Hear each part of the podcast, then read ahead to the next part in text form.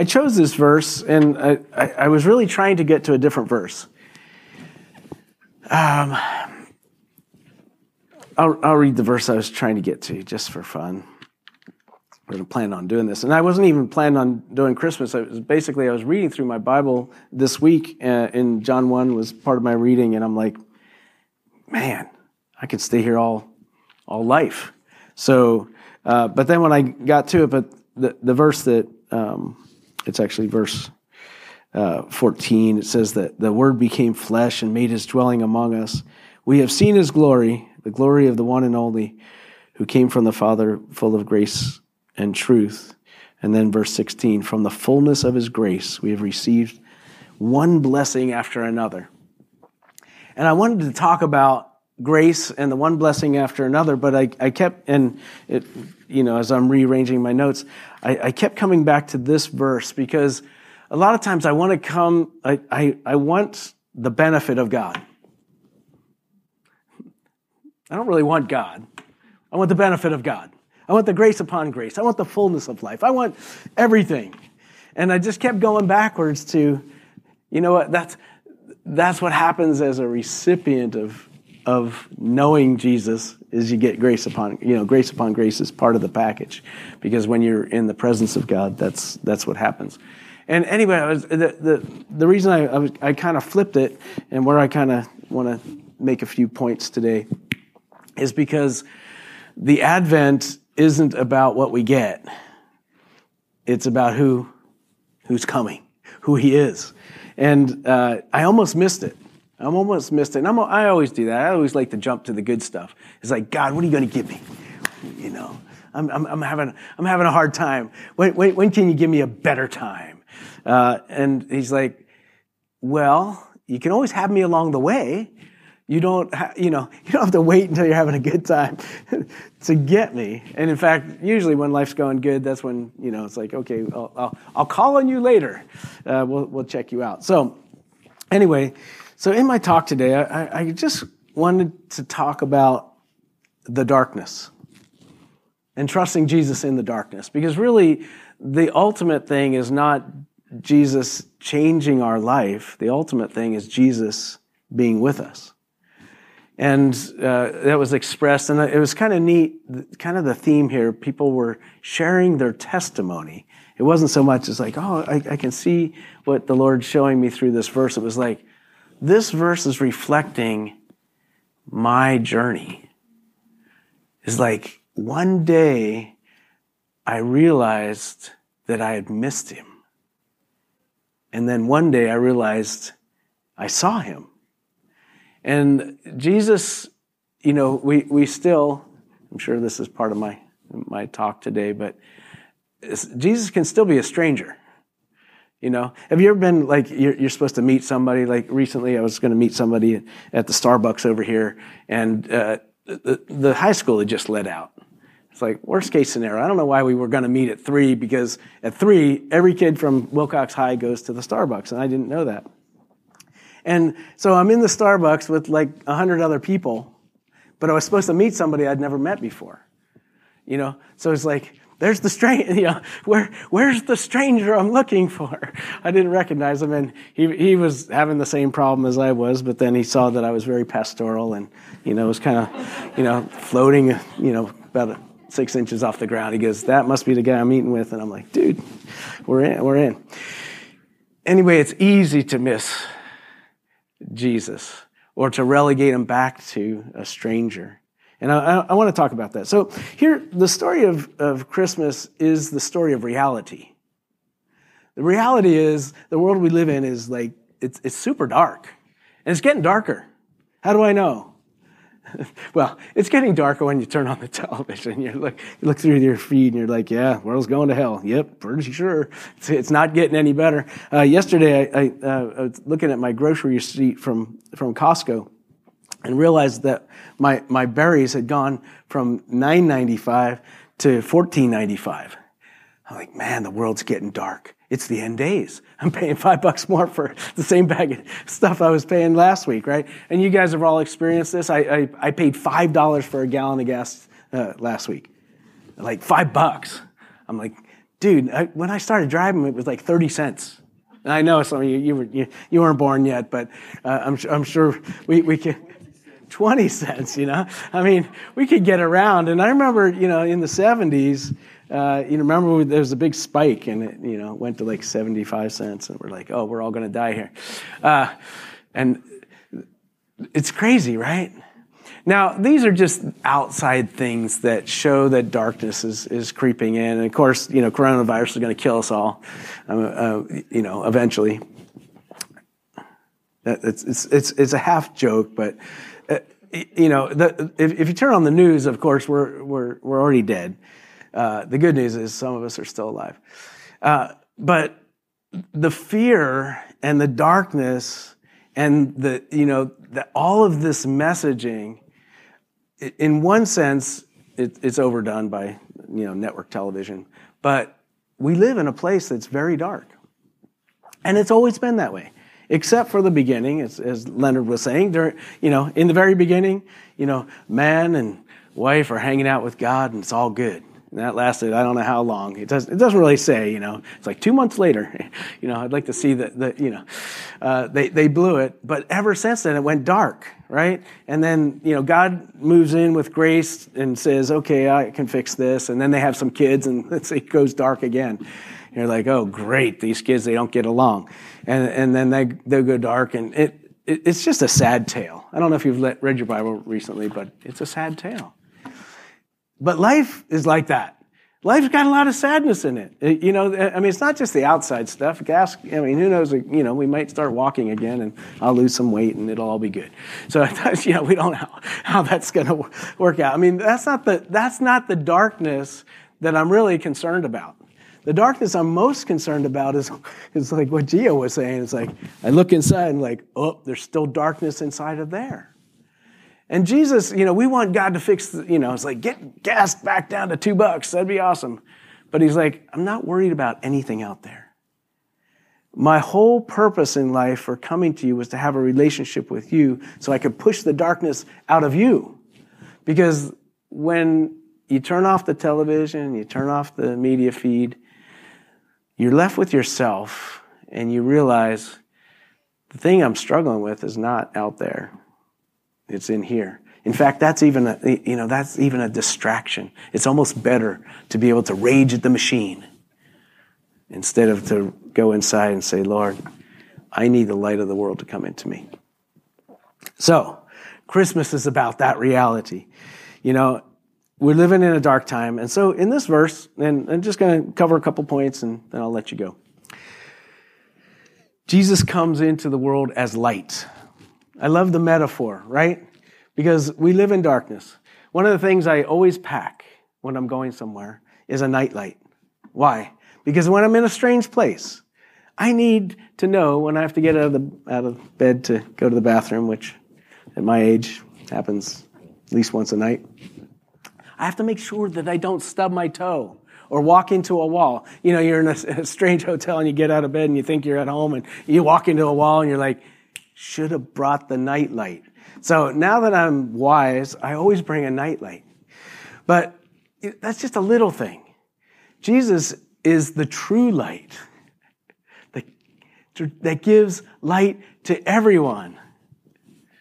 Man, that's some good stuff. And so, kind of my, my first part of trusting Jesus is when the light of Jesus comes to your life, it's okay to open up and say, See what's in here? Because we get afraid. I think one of the reasons that we don't receive him, we don't recognize him, is because we're like, if he really knew who I was, and we say that about each other, and JJ was saying that, it's like, if people really know who we were, they'll try to fix me because I'm not perfect. But Jesus, it doesn't say, and Jesus came into the world to make everybody perfect. He did actually make everybody perfect, but he did it in a way that was different. He gave grace upon grace upon grace upon grace. The, his fullness became our fullness, and he was perfect, so now I'm perfect. But you're looking at me here, you don't look perfect. I'm not perfect, but I have his perfection. And the very thing that I was looking for in my life was him. And so he comes to our darkness and says, Let me show some light on that. And as he gives his life to us, we get a chance to say, Lord, take all my darkness. So the first part of trust in Jesus is trust him with your darkness. And I think JJ actually brought that up. It's okay when you come to Jesus, it's okay to say, yeah, what you see is what you get. And I think we spend most, I mean, we spend a good portion of our life really trying to hide or pretend that we're, that, that we're better. Or we have to present ourselves in such a way that uh, it's like, I'm doing pretty good. Churches are great places to hide out too. You can, you know, put on your Jesus face. How you doing this week? I always like hanging out with Hector. He's like, man, God knows. God knows my stuff, and so does my family. He's like, that's what's so great about Thanksgiving, right? God knows your stuff, and so does your family. Uh, love get-togethers. Anyway, we won't we won't uh, look at that. So, first way to trust Jesus: trust Him with the darkness in you. It's it's awesome to be yourself and let Him transform you with His life. And then uh, the second part is I, I, I like the way it says that the world did not recognize him. And I, and I, I keep thinking, how many times do I not recognize Jesus in my life? He is working always be, be, behind the scenes in a way that you have no idea about. And, and uh, I'm always amazed, uh, you know, when, I, when I'm like, oh, Lord, can you do this? And he's like, that's it? That's all you wanted? I, I could do that. You guys have anything hard in your life? You have anything dark? You're like, oh Lord. And, and, and he says, if you would only recognize, I am standing right next to you. I am actually working on this. Whatever it is. You know, you're sick and you're like, oh Lord, you got to heal me. It's like, I actually am working on that. But I feel worse. Yeah, I'm actually working on that. You know, because it's different the true, the, the true nature of Jesus than, than what we expect. And uh, the word there doesn't mean recognize. I, I, like that the NIV guys put recognize in there, but it means to know. And it's, it's, it's the big Greek word know. You don't have to know what the know is. All you need to know is that it encompasses all knowledge. It, knowledge from acquaintance, like, hey, I know that guy, to uh, the knowledge of a husband and wife. It's like, yeah, I've, I've, I've seen you. You need to lose some weight. Okay? Uh, you know, it's, it's true knowledge. Uh, so he was saying that they didn't, that the world did not know him. And Jesus just wants to be known by you. And he wants to know you. And so when it, when it says, uh, it, you know, some, when, when it says they did not recognize him, it's really his just, it's, it's a, a, a invitation to say, know me. Know me better. I, I, I think of the, this whole concept of recognizing Jesus and the stranger thing is, is in Matthew 25. You know, it, at the end of the days, he's got sheep and goats. And the sheep recognized him, and the goats didn't. And they both said the same thing. When did we see you? It, neither, neither of them saw him because what they, what they were looking for was something, was something different. And uh, I, I, I like that, that they didn't recognize him because their aim was not to try to recognize him. You ever tried that? I remember uh, for, for years and years, I'd, I'd always cry out. Uh, uh, I learned this as an early Christian. We, we used to cry out to God loudly. You know, that was important. Because the louder you are, the more God can hear. Because he must be really far away. Now, I know that's kind of a method and a style, and it, it was kind of cool in the circles, but now I'm really quiet with God. It's like, Lord, can you hear me? Can you hear me? He can hear us. He's close, and He wants us to recognize Him. The only thing we need to do is open our heart. Okay. I'm going to go on. Last but not least, in the, the center of this wonderful scripture. So, when we learn to trust Jesus, um, realize that no matter where you are right now, He's ready to embrace you.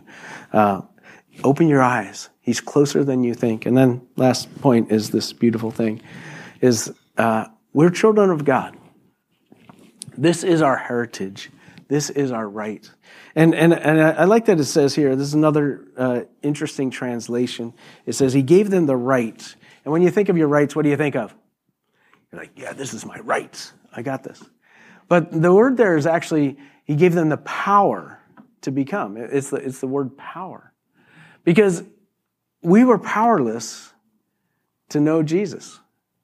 We were powerless. I mean, we all, the, the testimony, yeah, went to church, baptized as a kid, and it's like, never recognized him. It's like, I went to church, never recognized him. It's like, went to church, never recognized him. What did he do? He empowered us when we said, and at some point, I mean, everybody who comes to Jesus says this one thing I can't do it anymore. That's just the bottom line. It's like, God, if you're out there, Show me. They come to the end of themselves. And so you're, you're like, He gave them the power to become the children of God. How did they do that? They, they got that power when they realized that they had no power to find Him. And as, we, as, as we're heading towards uh, the Advent, I want us to think about relinquishing our power as a way of exchanging to his power. Um, he gave them the right to become the children of God, but it says this right before that to those who believed in his name. And the word there is, is simple, and you know it. It just means to trust and to entrust ourselves. And I think that's the coolest part of being a Christian is that there's something in our mind is we have to work to it. We have to work towards it. You know, it's like I got to be a better child of God. But the words before there says, no, you don't have to be a better child of God. You need to entrust yourself more fully to Him. So, in this dark day, in your dark day, after you've turned it all away and you realize that the world is, we're in the last days, and you're going, man, it's going bad out there. When you turn all that off, it doesn't matter because the day you're living in is, is your day. And if you're going through a tough time, which some have confessed, in fact, only people that come to church usually are going through a, good, tough time. Do you know that? I mean, then there's the others that are going through a tough time. They don't go to church because they're afraid if they go to church, then somebody will find out about their tough time. And if that happens, then somebody's going to want to pray for them. And then God's going to move in their life. And yeah, anyway, it's easier to stay in your stuff. But the Christmas story is about the reality of you living in darkness all around you, inside of you, and the true light that came into the world wants to dispel that darkness. And the way that happens is simple. It happens, it's the same every time. You guys ready? That's what I love about Christianity. you can't do it. Can I say it again? You can't do it. I know you're like, man, maybe someday I'll be better. You can't do it.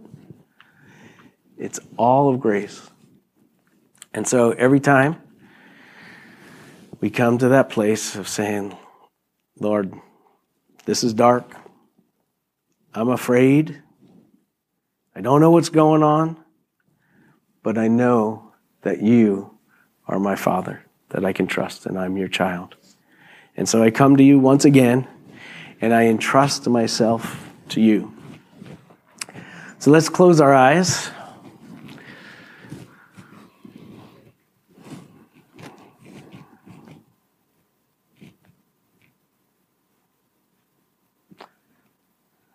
Lord, we now consciously come into your presence again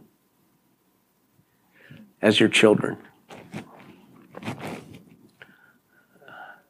You bore us as our as as children. And those of us who have children know you really can't get rid of them. No, that might sound strange. I love, Lord, that you keep us no matter what condition we're in. And we know when we look in the mirror or we, or we pause for a moment, there's areas of our life that are just messed up.